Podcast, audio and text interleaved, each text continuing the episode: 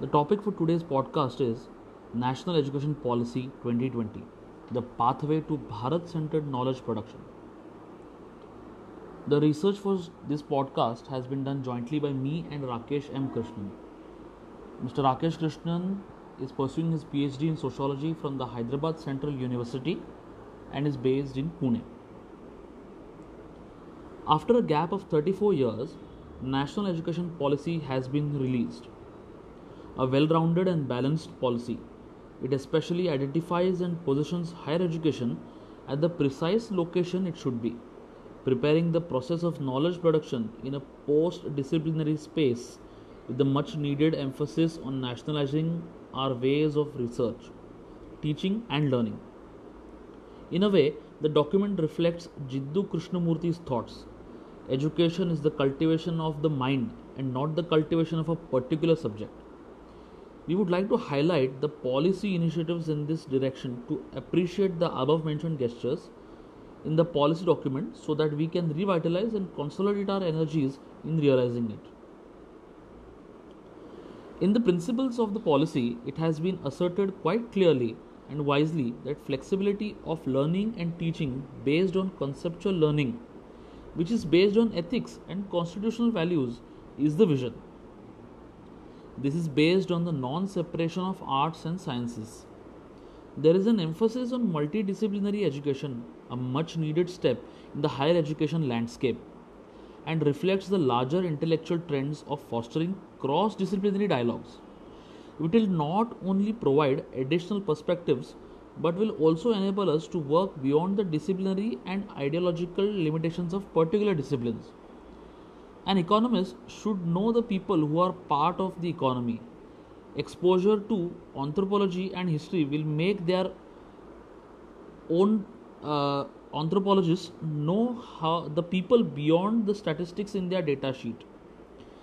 Engineering graduates uh, should not only know their tradecraft but also the sociology and culture of the country so that they can be a good manager and provide dignity to their team. Moreover, knowing one's history and culture will make them aware of what to be made and crafted for our needs.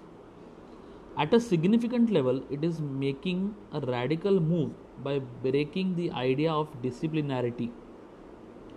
Arjun Appadurai, the globally acclaimed anthropologist, had asserted that the disciplinarity is about scarcity, rationing, and policing.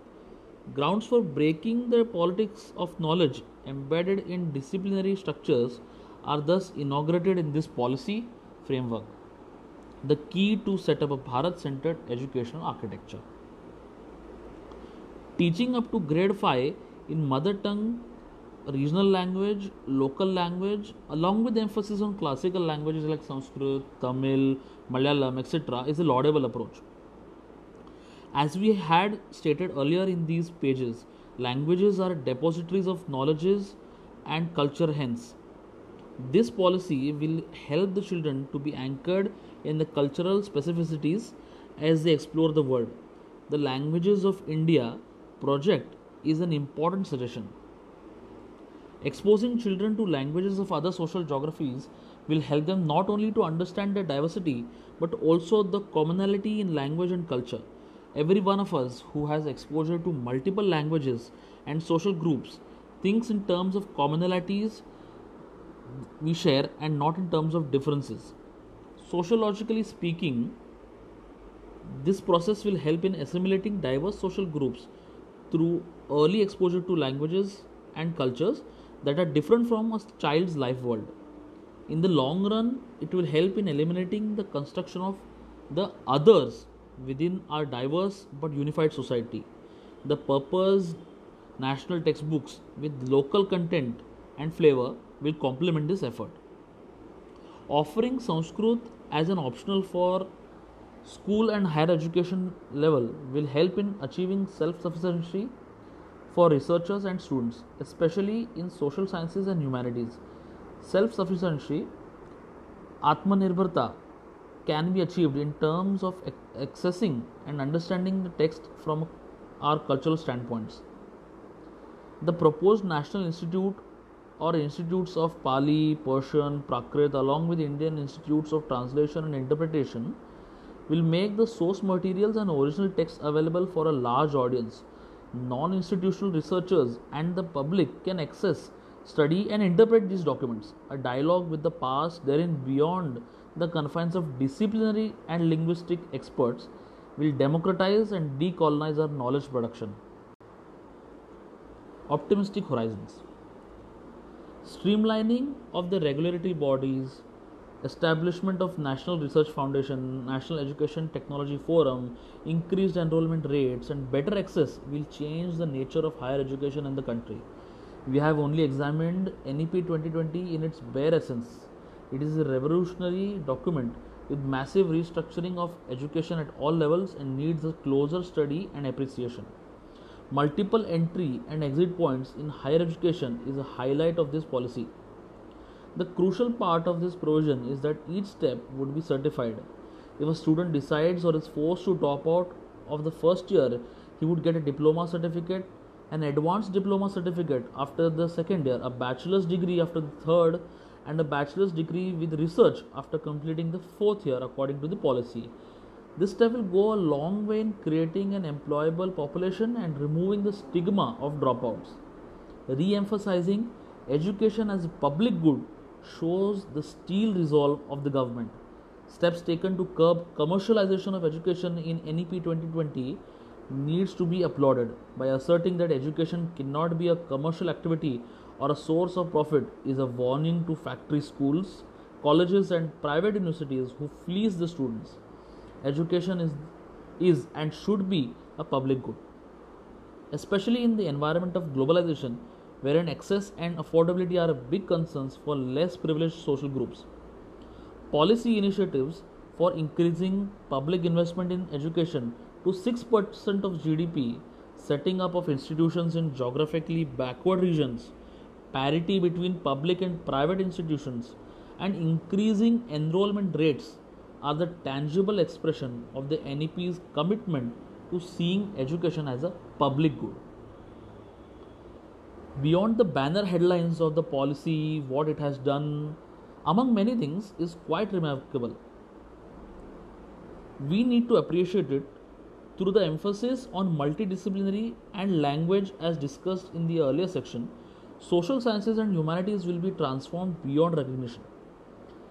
The emphasis on the local in terms of language and content will enable the building of local histories and archives. It will also help in refining and revising the received understandings in the human sciences at two levels promotion and codification of local cultures and languages. Secondly, empowering the students and researchers from diverse social geography to think and articulate within the metaphysics of their cultures. In doing so, it is hoped that it will destabilize the existing circuits of power in higher education by making it democratic and diverse. The suggestion for creating Indian Education Service, a specialist cadre of bureaucracy, will rescue the field of education from jack of all trades, babudom. Presently, the suggestion is to appoint university registrars, planners, curriculum developers, and administrators from this service.